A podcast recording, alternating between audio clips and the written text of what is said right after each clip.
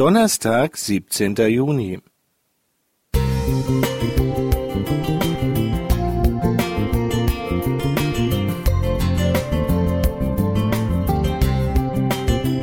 Ein kleiner Lichtblick für den Tag.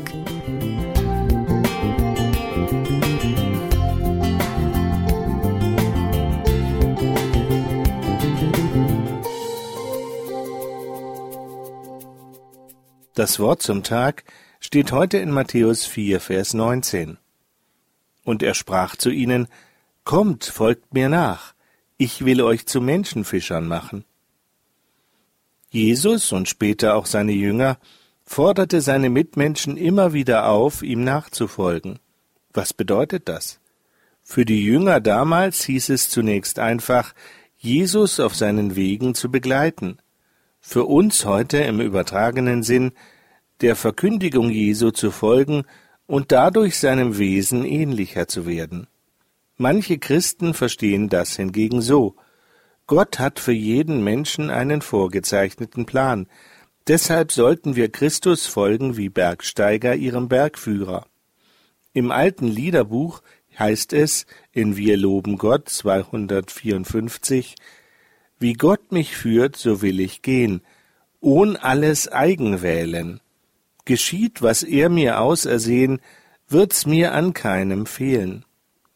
Wie er mich führt, so geh ich mit und folge willig Schritt für Schritt in kindlichem Vertrauen. Geht das denn ohn alles Eigenwählen? Jeder Mensch muss sich tagtäglich unzählige Male entscheiden.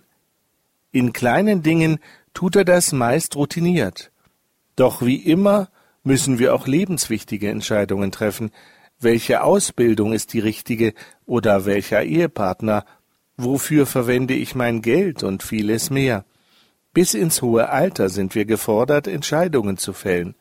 Soll ich in ein Altenheim gehen oder werden meine Kinder mich versorgen?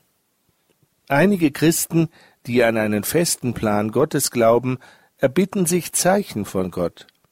An verschiedenen Stellen berichtet die Bibel, dass Gott solche Zeichen gegeben hat, doch das waren eher Ausnahmen.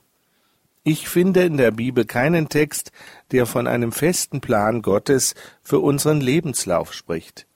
Stattdessen berichtet sie von Wegführungen, besonders im Dienst der Propheten und der Apostel. Viele Entscheidungen müssen wir selbst treffen. Darum schreibt Paulus an seinen jungen Mitarbeiter Timotheus in 2. Timotheus 1, Vers 7, Denn Gott hat uns nicht gegeben den Geist der Furcht, sondern der Kraft und der Liebe und der Besonnenheit. Soweit der Text. Dabei können ein guter Freund, ein Seelsorger, das Gebet um Weisheit und der Heilige Geist unterstützende Hilfe sein. Gott nachzufolgen heißt, ihn in das eigene Leben mit einzubeziehen. Und selbst wenn wir in unserer menschlichen Begrenztheit auch falsche Entscheidungen treffen, Christus begleitet uns weiter. In Matthäus 28, Vers 20 sagt er, Ich bin bei euch alle Tage bis an der Weltende. Joachim Hildebrand Musik